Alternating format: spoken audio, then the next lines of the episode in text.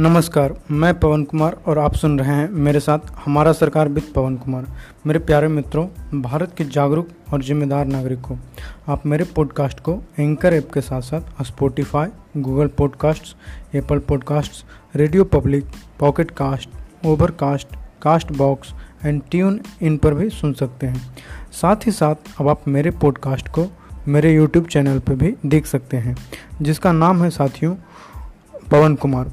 आप हमारे पवन Kumar YouTube channel को हैश टैग हमारा सरकार विथ पवन कुमार के द्वारा भी सर्च कर सकते हैं। अगर आप हम हैश टैग हमारा सरकार विथ पवन कुमार करेंगे तो भी मेरा चैनल प्राप्त हो जाएगा। आइए दोस्तों, आज के पॉडकास्ट के इस एपिसोड में बात करेंगे संविधान की प्रमुख विशेषताओं के बारे में। आइए उससे पहले हमारे संविधान के ऊपर कुछ बात करते हैं। भारतीय संविधान कई तत्वों और मूल भावनाओं में अद्वितीय है। हालाँकि हमारे देश के संविधान में कई तत्व विश्व के कई संविधानों से लिया गया है। साथ में भारतीय संविधान के कई ऐसे तत्व भी हैं जो हमारे संविधान को दूसरे देशों के संविधान की तुलना में एक अलग पहचान प्रदान करता है।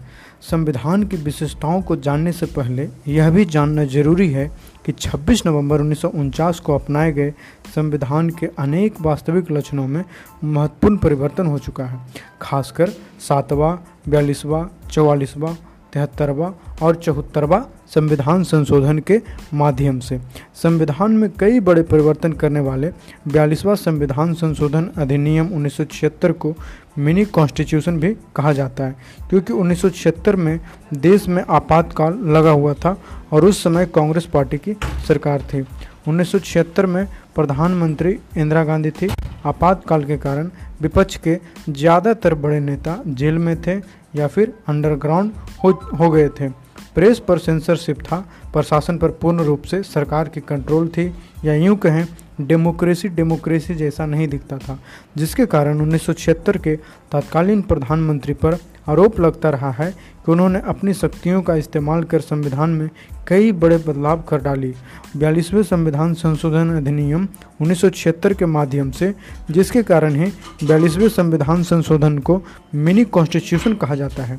खैर, आपातकाल के उन्नीस सौ सतहत्तर में समाप्त हुआ। देश एक बड़ा बदलाव के दौर से गुजर रहा था। बिहार के रहने वाले और देश के लोक नायक जयप्रकाश नारायण के नेतृत्व में एक बड़ा आंदोलन हुआ 1977 में, जिसे जेपी आंदोलन के नाम से जाना जाता है। आपातकाल समाप्ति के बाद देश में इलेक्शन हुआ, इंदिरा गांधी की हार हुई और जनता पार्टी की सरकार बनी। कई सहयोगियों के साथ कई सहयोगियों के साथ जनता पार्टी सरकार बनाने में कामयाब हुई और फिर उन्होंने बयालीसवा संविधान संशोधन अधिनियम लाया और बयालीसवा की जगह पर, माफ़ कीजिएगा, चौवालीसवा संविधान संशोधन अधिनियम 1978 को लेकर आया और इंदिरा गांधी सरकार द्वारा की गई कई बदलाव को रिवर्स किया गया। यही कारण है कि चौवालीसवा संविधान संशोधन अधिनियम 1978 भी महत्वपूर्ण है संविधान के इतिहास के नज़रिए से। हालाँकि केशवानंद भारती बनाम केरल राज्य 1973 के मामले में सर्वोच्च न्यायालय ने भारत के इतिहास में अब तक की सबसे बड़ी बेंच, जिसमें तेरह जज थे, ने यह व्यवस्था दी थी कि संविधान के अनुच्छेद तीन सौ अड़सठ के तहत संसद को संविधान संशोधन की शक्ति जो दी गई है, वह अब सॉलूट नहीं है, जिसके कारण संसद को संविधान की मूल ढांचा, अर्थात डीपीएसपी या यूँ कहें directive principle of and state policy को बदलने का अनुमति नहीं है। यही कारण है कि केशवानंद भारती बनाम केरल राज्य उन्नीस सौ तिहत्तर का मामला, संविधान विशेषज्ञ और कानून विदों के बीच एक महत्वपूर्ण स्थान रखता है। हाल फ़िलहाल में केशवानंद भारती का 1920 में निधन हो गया, क्योंकि इसी आगे बोलते हैं, क्योंकि इसी के कारण यह क्लियर हुआ और केशवानंद भारती केस कारण यह क्लियर हुआ कि पूर्ण बहुमत वाली सरकार मनमाने तरीके से संविधान में कुछ भी बदलाव नहीं कर सकता है। सोचिए, केशवानंद भारती मामला कितना महत्वपूर्ण था। अगर संवैधानिक पीठ के तेरह जजों के बेंच ने यह फैसला नहीं दिया होता तो क्या होता? क्योंकि उन्नीस सौ तिहत्तर के बाद कई पूर्ण बहुमत वाली सरकार आई, जिनके कार्य प्रणाली को देखकर एक पल के लिए हमारे संविधान विशेषज्ञों को भी ऐसा लगता होगा कि इन बहुमत वाली सरकार के कंट्रोल में होता तो संविधान से छेड़छाड़ करना तो हो, करना तो हो सकता। अब तक संविधान ही दूसरा आ जाता। खैर, हमारे संविधान की ही खूबी और कमज़ोरी भी है कि इसके कुछ हिस्से बहुत ही लचीला और कुछ बहुत कठोर बनाया गया है। चलिए, यह एक अलग विचार का विषय है। आइए मित्रों, हम मिलकर संविधान के उन पहलू या विशेषता पर प्रकाश डालते हैं, जो इसे खूबसूरत बनाता है। हमारे संविधान की सबसे पहली विशेषता है कि यह दुनिया का सबसे लंबा लिखित संविधान है। संविधान के वैसे दो भागों में बांटा गया है। पहला, लिखित संविधान, जैसा कि अमेरिका और भारत का है। दूसरा, अलिखित संविधान, जैसा कि ब्रिटेन का है। हमारा संविधान बहुत ही समग्र और विस्तृत डॉक्यूमेंट है। हमारे मूल संविधान में तीन सौ पंचानवे अनुच्छेद 22 भाग, आठ अनुसूचियाँ थी। बाद में सन उन्नीस सौ इक्यावन से हुए कई संविधान संशोधन के माध्यम से कई अनुच्छेदों को हटाया और जोड़ा गया। साथ में कई भाग और कई अनुसूची को भी जोड़ा गया है, जिसके कारण विश्व के किसी अन्य संविधान में इतने अनुच्छेद और अनुसूचियाँ नहीं हैं। यही कारण से हमारा प्यारा भारत का संविधान विश्व का सबसे लंबा लिखित संविधान है। आपको क्या लगता है कि हमारे संविधान सभा के सदस्य दो साल, ग्यारह महीना, अठारह दिन में ग्यारह बैठक करके चौंसठ लाख खर्च करके 60 देशों के संविधान को गहन अवलोकन करके संविधान के प्रारूप पर 114 दिनों तक विचार करके इतने विस्तृत संविधान क्यों बनाए होंगे? इस स्पष्ट रूप से मुख्यतः इसके चार कारण दिखाई देते हैं। आइए हम उन चार कारणों पर एक एक करके विचार करते हैं। पहला, भारत का geographical structure expansion of India and most important इसका डाइवर्सिटी है। भारत में पर्वत, पहाड़, पठार, समतल, मरुस्थल, जंगल टेम्परेट जोन टॉरिड जोन सब रीजन है। अगर भाषा और धर्म की बात करें तो यहाँ इतनी भाषा है कि फिर भी उसकी उपभाषा है, जिसे सामान्यतः बोली कहते हैं। और फिर एक एक धर्म के इतने अलग अलग मतावलंबी हैं कि उनको एक दस्तावेज़ के अंदर समेटना अपने आप में ही एक महानता है। हम लोगों के यहाँ एक कहावत प्रचलित है, जो भारत के डाइवर्सिटी पर सटीक बैठता है। कोस कोस पर पानी बदले और दस कोस पर बानी बदले। भारत में सैकड़ों किलोमीटर तो छोड़ दीजिए। कुछ किलोमीटर के बाद ही खान पान रहन सहन रीति रिवाज अलग हो जाता है। कुछ किलोमीटर और चलने पर आपको भाषा ही बदला मिलेगा। संविधान के विस्तार के पीछे दूसरा कारण था भारत का ऐतिहासिक पृष्ठभूमि। उदाहरण के लिए, भारत शासन अधिनियम 1935 जो बहुत ही डिटेल डॉक्यूमेंट था, जिसके ऊपर हमने एपिसोड सिक्स में या फिर act which matters in rule of crown वाले एपिसोड में बात की थी। इसका तीसरा जो है हमारा मतलब कारण कि हमारा संविधान इतना क्यों एक्सप्लेंड है, इतना क्यों लंबा है, विस्तृत है, वो है जम्मू कश्मीर को छोड़कर केंद्र और राज्यों के लिए एक ही संविधान 2019 तक लागू था। क्योंकि 2019 तक जम्मू कश्मीर को भारतीय संविधान के अनुच्छेद 370 के तहत अस्थायी उपबंध के माध्यम से अपना संविधान के तहत कार्य करने का अनुमति था। 2019 में अनुच्छेद तीन कर दिया गया और जम्मू जम्मू कश्मीर को दो भागों, जम्मू कश्मीर और लद्दाख में बांटकर संघ शासित प्रदेश बना दिया गया, जिसमें जम्मू कश्मीर को दिल्ली के जैसा लेजिस्लेटिव असेंबली बनाने का प्रोविज़न है, जबकि लद्दाख को चंडीगढ़ के जैसा बिना लेजिस्लेटिव असेंबली वाला यूनियन टेरिटरी बनाया गया है। आर्टिकल 370 के समाप्त होने के कारण अब संपूर्ण भारत का शासन एक ही संविधान के तहत आ गया है। हमारे संविधान का इतना लंबा होने का चौथा कारण है, जो है वह संविधान सभा में कानून विशेषज्ञों का प्रभुत्व। हमारे संविधान सभा बहुत सा, के बहुत सारे मेंबर थे, ऐसे थे जो कानून के अच्छे जानकार के साथ साथ उस पर अच्छी पकड़ रखने वाले भी थे, जिसके कारण अपना संविधान इतना लंबा है। हमारे संविधान की दूसरी जो विशेषता है, वह विभिन्न स्रोतों का समायोजन है। भारत के संविधान ने अपने ज़्यादातर उपबंध विश्व के कई देशों के संविधानों, भारत शासन अधिनियम 1935 को बंधों से लिया गया है, जिसके कारण ही डॉक्टर अंबेडकर ने गर्व के साथ घोषणा किए थे कि भारत के संविधान का निर्माण विश्व के विभिन्न संविधाओं को छानने के बाद किया गया है। हमारे संविधान का दार्शनिक भाग, जिसमें मौलिक अधिकार और राज्य के नीति निर्देशक सिद्धांत हैं, और राजनीतिक भाग, जिसमें संघीय सरकार का सिद्धांत है और कार्यपालिका एवं विधायिका के संबंध आते हैं। हमारे संविधान में भारत शासन अधिनियम 1935 से करीब 250 उपबंध को लिया गया है। हमारे संविधान में जो विशेषताएँ अन्य देशों से ली गई है, उसके ऊपर बात करते हैं। मौलिक अधिकार, न्यायपालिका की स्वतंत्रता, न्यायिक पुनरावलोकन का सिद्धांत, उपराष्ट्रपति का पद, उच्चतम न्यायालय, उच्च न्यायालय के न्यायाधीश को पद से हटाना और राष्ट्रपति पर महाभियोग का जो कॉन्सेप्ट है, वो अमेरिका के संविधान से लिया गया है। दूसरा, राज्य के नीति निर्देशक सिद्धांत, राष्ट्रपति की निर्वाचन पद्धति और राज्यसभा के सदस्यों का नामांकन आयरन आयरलैंड के संविधान से लिया गया है।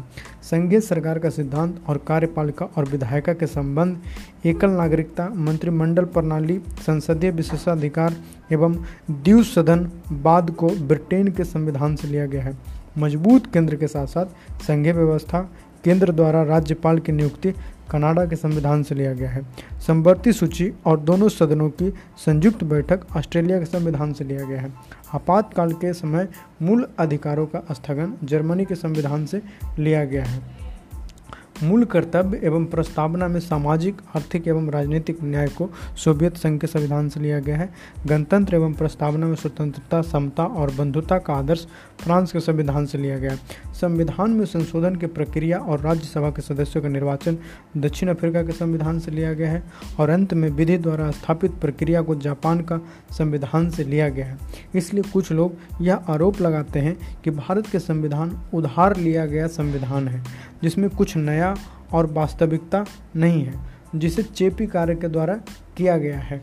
हालाँकि यह आलोचना अनुचित और अतार्किक है, क्योंकि संविधान निर्माता निर्माताओं ने दूसरे देश से लिए गए प्रावधानों में भारत की आवश्यकता के हिसाब से ज़रूरी बदलाव किए हैं। हमारा संविधान की जो तीसरी विशेषता है, वह इसका लचीलापन और कठोरता का समन्वय है।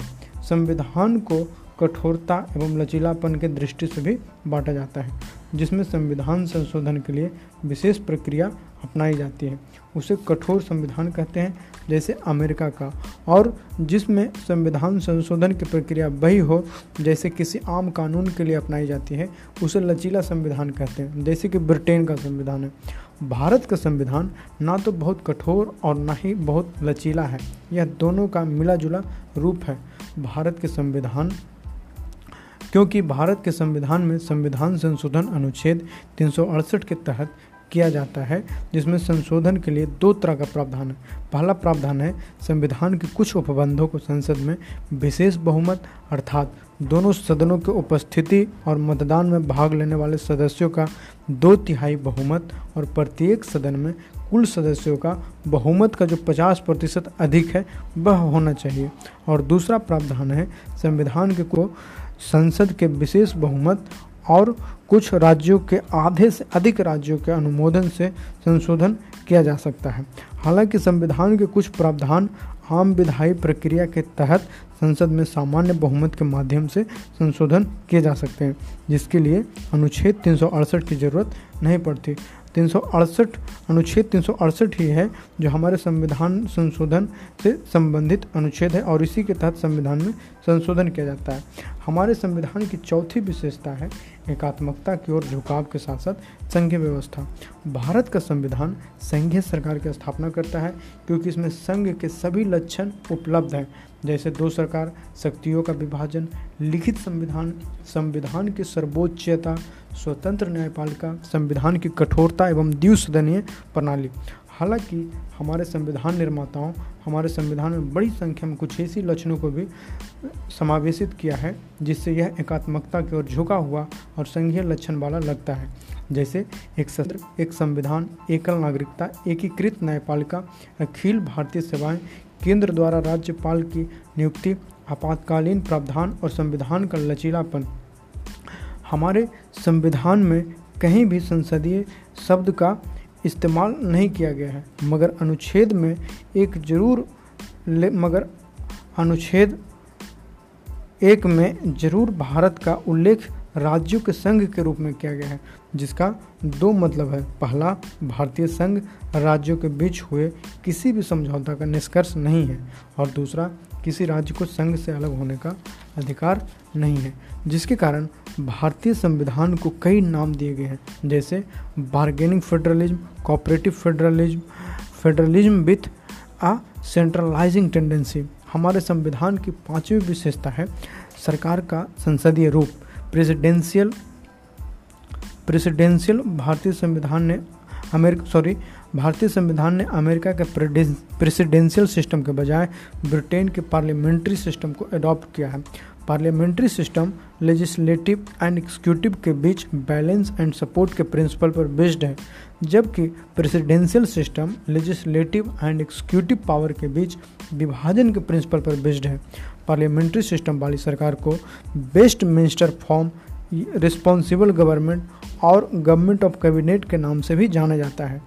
इसका कारण है कि बेस्ट मिनिस्टर फॉर्म वाली गवर्नमेंट इसलिए बोली जाती है क्योंकि लंदन में बेस्ट मिनिस्टर जगह पर ही ब्रिटेन का गवर्नमेंट है, जिसके, जिसको अक्सर बेस्ट मिनिस्टर को ब्रिटेन के गवर्नमेंट के सिंबल के रूप में न्यूज़ और डिस्कशन में यूज़ किया जाता है।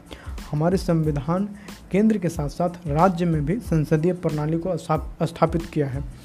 इंडियन पार्लियामेंट्री सिस्टम बहुत हद तक ब्रिटिश पार्लियामेंट्री सिस्टम पर बेस्ड है। इसके बावजूद कई इम्पोर्टेंट डिफरेंस हैं। जैसे भारत का हेड ऑफ़ स्टेट इलेक्टेड होता है, जबकि इंग्लैंड में मोनार्की सिस्टम है। किसी भी तरह की पार्लियामेंट्री सिस्टम में रोल ऑफ़ प्राइम मिनिस्टर बहुत ही महत्वपूर्ण होता है। इसकी, जिसके कारण राजनीतिक का जानकार इसे प्रधानमंत्री की सरकार भी कहते हैं। आइए जानते हैं भारत का पार्लियामेंट्री सिस्टम की विशेषता क्या है? बहुमत वाले दल की सत्ता होती है पार्लियामेंट्री सिस्टम में। विधायिका के समझ, कार्यपालिका की संयुक्त जवाबदेही मतलब जब तक, जब हम केंद्र सरकार की बात करते हैं तो प्राइम मिनिस्टर के साथ साथ कैबिनेट ऑफ़ मिनिस्टर को लोकसभा में अगर स्टेट की एंड अगर लोग तो चीफ अगर स्टेट की बात करें तो चीफ मिनिस्टर के साथ साथ कैबिनेट ऑफ़ मिनिस्टर की विधानसभा में जवाबदेही होती है। विधायिका में मंत्रियों की सदस्यता होती है। प्रधानमंत्री या मुख्यमंत्री का नेतृत्व होता है। निचले सदन अर्थात लोकसभा और विधानसभा का विघटन होता है। हमारे संविधान की जो छठी विशेषता है, संसदीय प्रभुत, प्रभुता एवं न्यायिक सर्वोच्चता में समन्वय। हमारे संसद की संप्रभुता का नियम ब्रिटिश संसद से जुड़ा है, मगर ब्रिटिश प्रणाली से अलग है। ठीक वैसे ही, ठीक वैसे ही जैसे कि न्यायपालिका के सर्वोच्चता का सिद्धांत अमेरिका के सर्वोच्च न्यायपालिका से, मगर हमारे सर्वोच्च न्यायालय की न्यायिक समीक्षा की शक्ति अमेरिकी सर्वोच्च न्यायालय से कम है। क्योंकि अमेरिकी संविधान में विधि की नियत प्रक्रिया, जबकि हमारे संविधान में विधि द्वारा स्थापित प्रक्रिया का प्रावधान है। हमारे संविधान निर्माताओं, यही कारण से ब्रिटेन की संसदीय संप्रभुता और अमेरिका की न्यायपालिका की सर्वोच्चता के बीच उचित संतुलन बनाने को प्राथमिकता दी है। एक और जहाँ सर्वोच्च न्यायालय अपनी न्यायिक समीक्षा की शक्तियों के दम पर संसद द्वारा पारित कानून को असंवैधानिक घोषित कर सकता है, क्योंकि हमारे संविधान की संरक्षण की ज़िम्मेदारी भी सुप्रीम कोर्ट को दी गई है। वहीं दूसरी तरफ़, हमारी संसद अपने, अपनी संवैधानिक शक्तियों के बल पर संविधान के बड़े भाग को संशोधित संशोधित कर सकती है। हमारे संविधान की सातवीं विशेषता है एकीकृत व स्वतंत्र न्यायपालिका। भारत के एकीकृत न्याय व्यवस्था में सर्वोच्च न्यायालय शीर्ष पर है।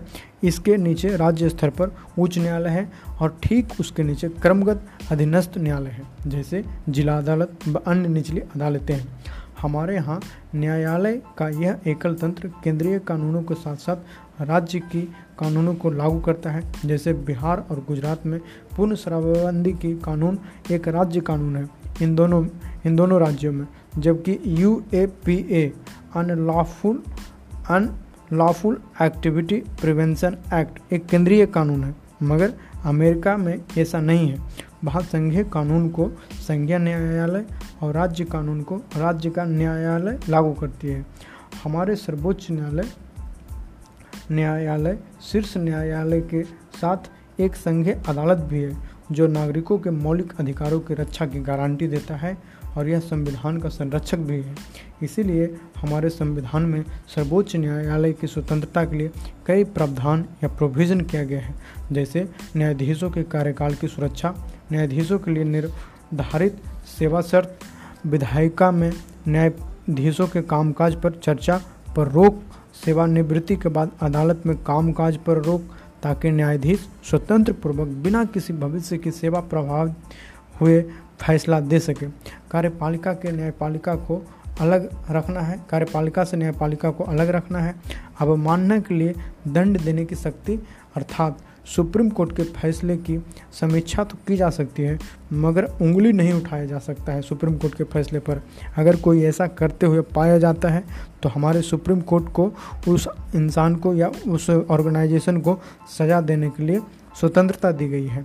हमारे न्यायाधीशों को वेतन एवं निर्धारित सभी खर्चों का वहन भारत के संचित निधि से किया जाता है।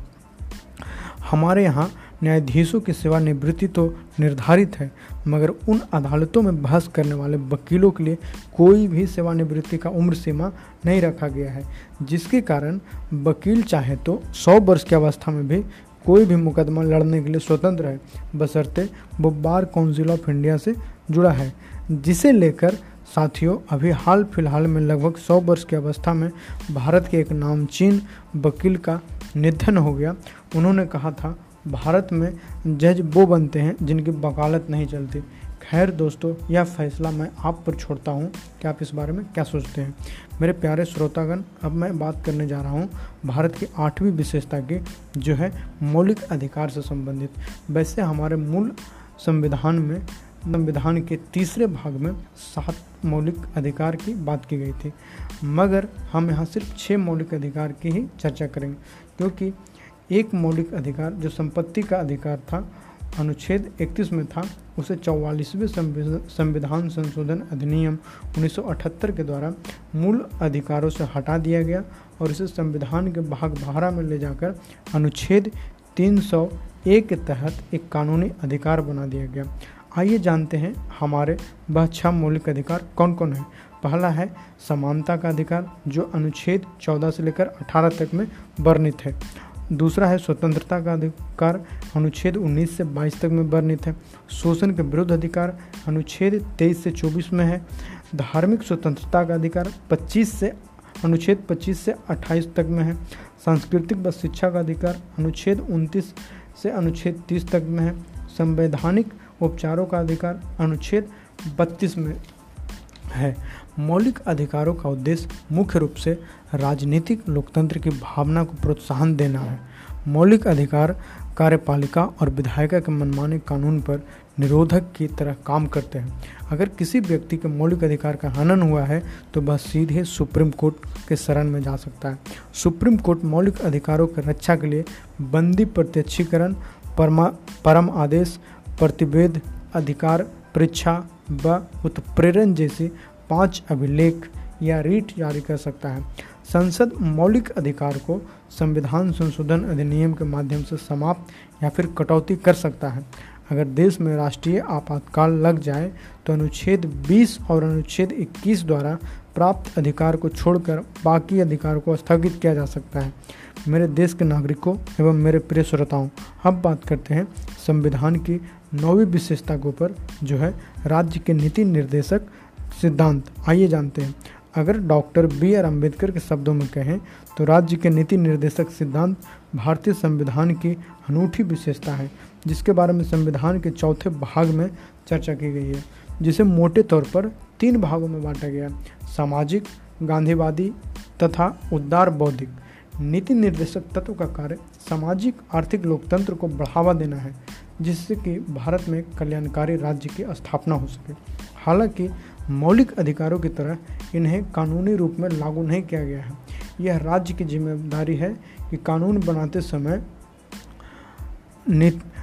बनाते समय हमारे राज्य के नीति निर्देशक सिद्धांत को अपनाएँ, लागू करें, जिसे लागू करना राज्यों का नैतिक कर्तव्य है। किंतु इनकी पृष्ठभूमि में वास्तविक शक्ति राजनीतिक है, अर्थात जनमत। मिनरवा मिल्स बनाम भारत संघ मामला 1980 में सर्वोच्च न्यायालय ने कहा था कि भारतीय संविधान की नींव मौलिक अधिकारों और नीति निर्देशक सिद्धांतों के संतुलन पर रखी गई है। हमारे भारतीय संविधान की दसवीं विशेषता है, इसका मौलिक कर्तव्य। आइए जानते हैं मूल संविधान में मौलिक कर्तव्यों का उल्लेख नहीं किया गया है। इन्हें स्वर्ण सिंह समिति की सिफारिश के आधार पर उन्नीस सौ छिहत्तर के बयालीसवें संविधान संशोधन के माध्यम से आंतरिक आपातकाल 1975-77 के दौरान शामिल किया गया था। 2002 के छियासीवें संविधान संशोधन ने एक और मौलिक कर्तव्य को जोड़ा गया है। संविधान के चार ए भाग में एक मौलिक कर्तव्यों का ज़िक्र किया गया है, जिसमें केवल एक अनुच्छेद इक्यावन ए है। जिसके तहत प्रत्येक भारतीय का यह कर्तव्य होगा कि वह संविधान, राष्ट्र, संविधान, राष्ट्रध्वज और राष्ट्रगान का आदर करे, राष्ट्र की संप्रभुता, एकता और अखंडता की रक्षा करे, हमारी मिश्रित संस्कृति संस्कृति की समृद्ध धरोहर का अनुरक्षण करे, सभी लोगों में आपसी भाईचारे की भावना का विकास करे आदि। मौलिक कर्तव्य नागरिकों को यह याद दिलाते हैं कि अपने अधिकारों का इस्तेमाल करते समय उन्हें याद रखना चाहिए कि उन्हें अपने समाज देश व अन्य नागरिकों के प्रति कुछ जिम्मेदारियों का निर्वहन भी करना है। निर, नीति निर्देशक तत्वों की तरह मूल्य मौलिक कर्तव्यों को भी कानूनी रूप में लागू नहीं किया जा सकता है। आइए अब जानते हैं हमारे संविधान की ग्यारहवीं विशेषता। का वह जो है धर्मनिरपेक्षता। भारत का संविधान धर्मनिरपेक्ष है, जिसके कारण यह किसी धर्म विशेष को भारत के धर्म के तौर पर मान्यता नहीं देता है। मगर धर्मनिरपेक्षता की पश्चिमी अवधारणा, धर्म जैसा वहाँ चर्च को माना जाता है और राज्य मतलब राजनीतिक के बीच पूर्ण अलगाव रखी गई है, मगर धर्मनिरपेक्षता की यह नकारात्मक परिभाषा भारतीय परिवेश में लागू नहीं हो सकती है। यही कारण है कि हमारा प्यारा भारत का समाज बहुधर्मवादी है। इसलिए संविधान में सभी धर्मों को बराबर रूप से रक्षा करते हुए धर्मनिरपेक्षता के सकारात्मक पहलू को शामिल किया गया है। साथ ही अन्य विधायिका में धर्म के आधार पर कुर्सी का आरक्षण देने वाले उन्नीस सौ सैंतालीस के पहले वाले धर्म आधारित प्रतिनिधित्व, जो हमारा, जो भारत परिषद अधिनियम 1909 1919 और 1935 के अधिनियम में शामिल था, उसे समाप्त कर दिया। हालाँकि संविधान में अनुसूचित जाति और अनुसूचित जनजाति को उचित प्रतिनिधित्व प्रदान करने के लिए अस्थायी आरक्षण प्रदान किया गया है। या यूँ कहें शेड्यूल ट्राइब्स और शेड्यूल कास्ट लोगों को अस्थायी रूप से आरक्षण प्रदान किया गया है। आइए जानते हैं हमारे भारत के कुछ उन प्रावधानों को जो भारत के धर्मनिरपेक्ष लक्षणों को दर्शाते हैं। हमारे संविधान के वो कौन कौन से लक्षण उन्नीस सौ छिहत्तर के बयालीसवें संविधान संशोधन द्वारा संविधान की प्रस्तावना में धर्मनिरपेक्षता शब्द जोड़ा गया है। मतलब मूल संविधान में धर्मनिरपेक्षता का शब्द नहीं था। दूसरा है, किसी भी व्यक्ति को कानून के समझ समान समझा जाए, जो अनुच्छेद 14 में कहा गया है। धर्म के नाम पर किसी भी व्यक्ति का भेदभाव नहीं किया जा सकता है, जो अनुच्छेद 15 में कहा गया है। सार्वजनिक सेवाओं में सभी नागरिकों को समान अवसर दिया जाएगा, जो अनुच्छेद 16 में है। किसी भी व्यक्ति को कोई भी धर्म को अपनाने और उसके अनुसार पूजा अर्चना करने का समान अधिकार है, जो अनुच्छेद 25 में है। किसी भी सरकारी शैक्षणिक संस्थानों में किसी प्रकार के धार्मिक निर्देश नहीं दिए जाएँगे। यह अनुच्छेद 28 में है। सभी वर्ग को अपनी भाषा, लिपि अथवा संस्कृति को संरक्षित रखने का अधिकार है, जो अनुच्छेद 29 में है। अल्पसंख्यकों को अपनी पसंद के शैक्षणिक संस्थानों की स्थापना करने और उन्हें संचालित करने का अधिकार है, यह अनुच्छेद 30 में है। राज्य सभी नागरिकों के लिए समान नागरिक संहिता बनाने के लिए प्रयास करेगा, जो अनुच्छेद चौवालीस में कहा गया है। आइए अब बात करते हैं सार्वभौम व्यस्क मताधिकार के बारे में। क्या है सार्वभौम व्यस्क मताधिकार जानते हैं। भारतीय संविधान द्वारा राज्य विधानसभाओं और लोकसभा के चुनाव को आधार बनाते हुए व्यस्क मताधिकार को अपनाया गया है, जिसके तहत भारत का हर वह इंसान जिसकी उम्र कम से कम 18 वर्ष है, वह धर्म, जाति, लिंग, साक्षरता अथवा संपत्ति आदि के आधार पर बिना किसी भी तरीका के भेदभाव किए, डरे, वोट करने का अधिकार रखता है। साल उन्नीस सौ नवासी में इकसठवा संविधान संशोधन अधिनियम 1988 के द्वारा वोट करने की उम्र 21 से घटाकर 18 वर्ष कर दिया गया है। सोचिए हमारे संविधान निर्माता कितने बहादुर थे, जो भारत जैसे विशाल देश में जनसंख्या जिसकी इतनी है, गरीबी जहाँ बहुत है, सामाजिक असमानता बहुत है, अशिक्षा बहुत है, कुछ ये सारे बहुत सारे सामाजिक फैक्टर को देखते हुए भी सार्वभौमिक व्यस्क मताधिकार को जगह दी, जिसके कारण भारत में हुए उन्नीस सौ इक्यावन बावन की प्रथम आम चुनाव से लेकर अब तक की सभी चुनाव में लोग बिना किसी भेदभाव के वोट करते आ रहे हैं। और जब तक लोकतंत्र रहेगा, लोग यूँ ही वोट बिना किसी विवाद के करते रहेंगे, क्योंकि यहाँ तक आधुनिक विश्व में अपने आप को ओल्डेस्ट डेमोक्रेसी कहने वाला अमेरिका ने महिलाओं के रिप्रेजेंटेशन 1920 में दिया, जबकि आज़ादी उसको लगभग सौ सवा सौ साल पहले मिल गया था, है ना?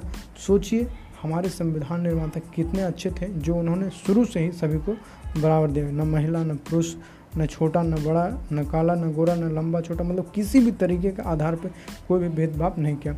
इंग्लैंड ने 1928 में 1928 में रसिया ने 1936 में, फ्रांस ने 1945 में, इटाल, इटली ने 1948 में और स्विट्जरलैंड ने 1971 में अपने हम महिलाओं को रिप्रेजेंटेशन में शामिल किया। मेरे आदरणीय श्रोताओं, विश्व मताधिकार लोकतंत्र को बड़ा आधार देने के साथ साथ आम जनता के स्वाभिमान में वृद्धि करता है। समानता के सिद्धांत को लागू करता है। क्योंकि सोचिए, जब अमीर गरीब सब एक साथ लाइन में लग कर वोट करते हैं तो बराबरी वाली फीलिंग आती है कि नहीं? आप खुद सोचिए। अल्पसंख्यकों को अपने हित की रक्षा करने का अवसर देता है तथा कमज़ोर वर्गों के लिए नई आशाएँ और प्रत्याशा जगाने का काम करता है। यहाँ पर एक बात बता देना ज़रूरी है कि जो हमें वोट देने का अधिकार मिला है, यह मौलिक अधिकार नहीं है, यह एक कानूनी अधिकार है। हम लोग हर साल 25 जनवरी को वोट डे मनाते हैं ना मतलब या मतदान दिवस मनाते हैं। आइए अब बात करते हैं अगली विशेषता एकल नागरिकता के ऊपर। हालाँकि हमारा संविधान संघीय और एकल दोनों लक्षण को प्रदर्शित करता है फिर भी हमारे यहाँ एकल नागरिकता है। मतलब भारत के सभी नागरिक चाहते, चाहे वो किसी भी राज्य में पैदा हुए हों, उनकी नागरिकता भारतीय नागरिकता है। जबकि अमेरिका जैसे देश में प्रत्येक नागरिक के पास न केवल देश की नागरिकता होती है, बल्कि जिस राज्य में रहता है, उसकी भी नागरिकता होती है। अगर मान लीजिए कोई कैलिफ़ोर्निया में जन्म हुआ तो अमेरिका के साथ उसको कैलिफ़ोर्निया का सिटीजनशिप मिलेगा। अगर कोई मिसिगन में जन्म हुआ तो उसको मिसिगन का मिलेगा। है ना? अगर कोई अलास्का में जन्म लिया तो उसे अलास्का स्टेट का भी नागरिकता मिलेगा है ना?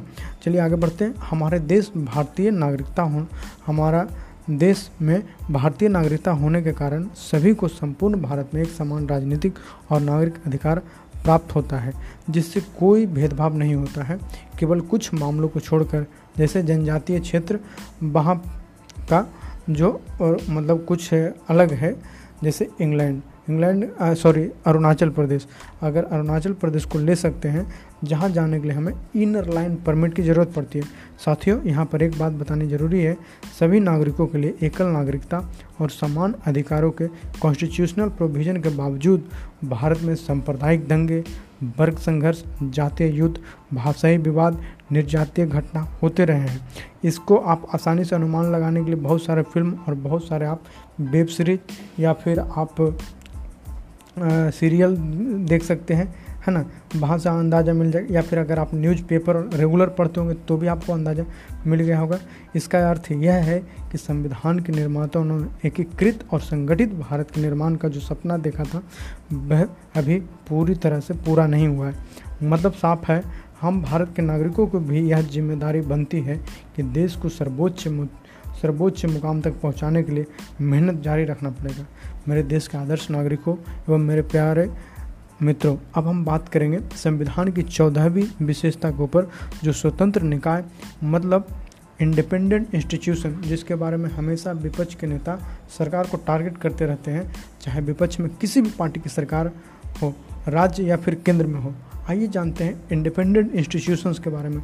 साथियों हमारे संविधान में विधायिका, कार्यपालिका और सरकार एवं न्यायिक अंग उपलब्ध कराने के साथ साथ कुछ स्वतंत्र निकाय की भी स्थापना करता है, जिसे भारत सरकार के लोकतांत्रिक तंत्र के महत्वपूर्ण स्तंभ के रूप में रखा गया है।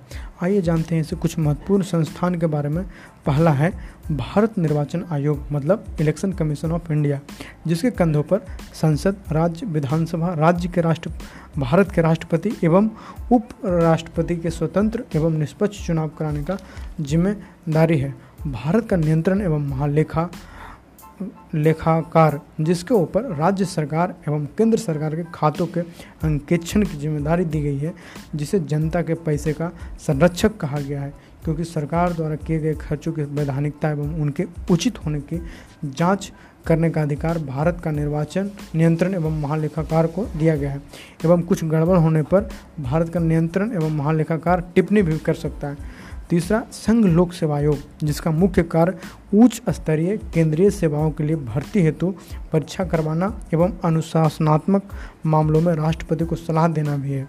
साथियों, भविष्य में कभी हम इस स्वतंत्र बॉडी के ऊपर विस्तार पूर्वक चर्चा करेंगे। फ़िलहाल आगे बढ़ते हैं।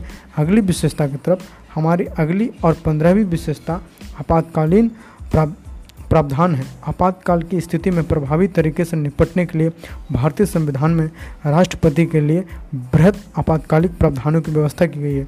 इन प्रावधानों को संविधान में शामिल करने का उद्देश्य है देश की एकता, संप्रभुता, अखंडता और सुरक्षा, साथ में संविधान के लोकतांत्रिक ढांचे को सुरक्षा प्रदान करना। हमारे संविधान में तीन प्रकार के आपातकाल की विवेचना की गई है। राष्ट्रीय आपातकाल दूसरा आपका राज्य में आपातकाल और तीसरा वित्तीय आपातकाल। जानते हैं राष्ट्रीय आपातकाल। राष्ट्रीय आपातकाल, जिसे युद्ध आक्रमण एवं देश के अंदर पैदा हुए सशस्त्र सशस्त्र विद्रोह, जो राष्ट्रीय अशांति की अवस्था में हो तो अनुच्छेद तीन सौ बावन के तहत राष्ट्रीय आपातकाल लगाया जा सकता है। यहाँ, यह बताना ज़रूरी है कि चौवालीसवें संविधान संशोधन अधिनियम 1978 के तहत मूल उक्ति आंतरिक उपद्रव को सशस्त्र विद्रोह कहा गया है। राज्य में आपातकाल को राष्ट्रपति शासन भी कहा गया है। यह दूसरा आपातकाल है। यह तब लगाया जाता है जब राज्यों में संवैधानिक तंत्र असफल हो जाए तो अनुच्छेद तीन सौ छप्पन के तहत आपातकाल लगाया जाता है या फिर केंद्र के निर्देशों का अनुपालन करने में अगर राज्य असफल हो जाए तो उसके कारण भी तीन के तहत, अनुच्छेद तीन के तहत राज्य में आपातकाल लगाया जाएगा, जिसे राष्ट्रपति शासन भी कहा गया है। चलिए, तीसरी वित्तीय आपातकाल है। यह आपातकाल अनुच्छेद 360 के तहत तब लगाया जाता है, जब देश वित्तीय स्थिति, स्थिरता या प्रत्यय संकट में हो। आपातकाल के दौरान देश की पूरी सत्ता केंद्र सरकार के हाथों में आ जाती है, जिससे राज्य केंद्र के कंट्रोल में आ जाता है, जिससे हम यह समझ सकते हैं कि बिना किसी संविधान में संशोधन के देश का ढांचा संघीय से एकात्मक हो जाता है। राजनीतिक तंत्र सामान्य परिस्थितियों के दौरान संघीय होता है। उससे यह सीधे आपातकाल के दौरान एकात्मकता में परिवर्तित हो जाता है, जो भारतीय संविधान की एक अद्वितीय विशेषता है। दोस्तों, इस पॉड, पॉडकास्ट में अब तक अब हम संविधान की आखिरी विशेषता के ऊपर बात करेंगे। वैसे तो हमारे संविधान की इतनी विशेषता है, जो सभी अपने आप में एक विचार और चिंतन का विषय है। खैर, हम आखिर विशेषता है, जो है त्रिस्तरीय सरकार। इसके ऊपर बात करेंगे। आइए जानते हैं इसके बारे में। मूल रूप से अन्य देशों की संघीय संविधान की तरह भारतीय संविधान में दो स्तरीय राज्य व्यवस्था, केंद्र और राज्य में किया गया है। बाद में वर्ष उन्नीस सौ बानवे में तिहत्तरवा संविधान संशोधन और चौहत्तरवा संविधान संशोधन ने तीन स्तरीय स्थानीय सरकार का प्रावधान किया है, जो विश्व के किसी और संविधान में नहीं है। संविधान में एक नए भाग नौवे एवं नई अनुसूची ग्रह भी जोड़कर वर्ष उन्नीस सौ बानवे के तिहत्तरवें संविधान संशोधन के माध्यम से पंचायतों को संवैधानिक मान्यता प्रदान की गई। भाग नौ के द्वारा प्रत्येक राज्य में तीन स्तरीय पंचायती राज व्यवस्था की अपने, की स्थापना की गई है। ये तीन स्तरीय स्थानीय शासन है, सरकार है, वो कौन कौन है? ग्राम, मध्य एवं जिला पंचायत। ठीक इसी प्रकार चौहत्तरवें संविधान संशोधन अधिनियम उन्नीस सौ बानवे ने एक नया भाग नाइन ए एवं नई अनुसूची बारहवीं को जोड़कर नगर पालिकाओं या यूँ कहें शहरी स्थानीय सरकारों को संवैधानिक मान्यता प्रदान की। भाग नौ ए के द्वारा राज्य में तीन प्रकार के नगर पालिकाओं की स्थापना की गई है। ये तीन प्रकार हैं। ये तीन प्रकार नगर पालिकाओं का है। वह ग्राम से शहर में विकसित होते होते क्षेत्रों के लिए नगर पंचायत, छोटे शहरों के लिए नगर परिषद और बड़े शहरों के लिए नगर निगम। चलिए दोस्तों, इसी के साथ इस पॉडकास्ट को समाप्त करते हैं। इसी तरीक़ा से हमारा हमें प्यार देते रहिए और सुनते रहिए। धन्यवाद। जय हिंद।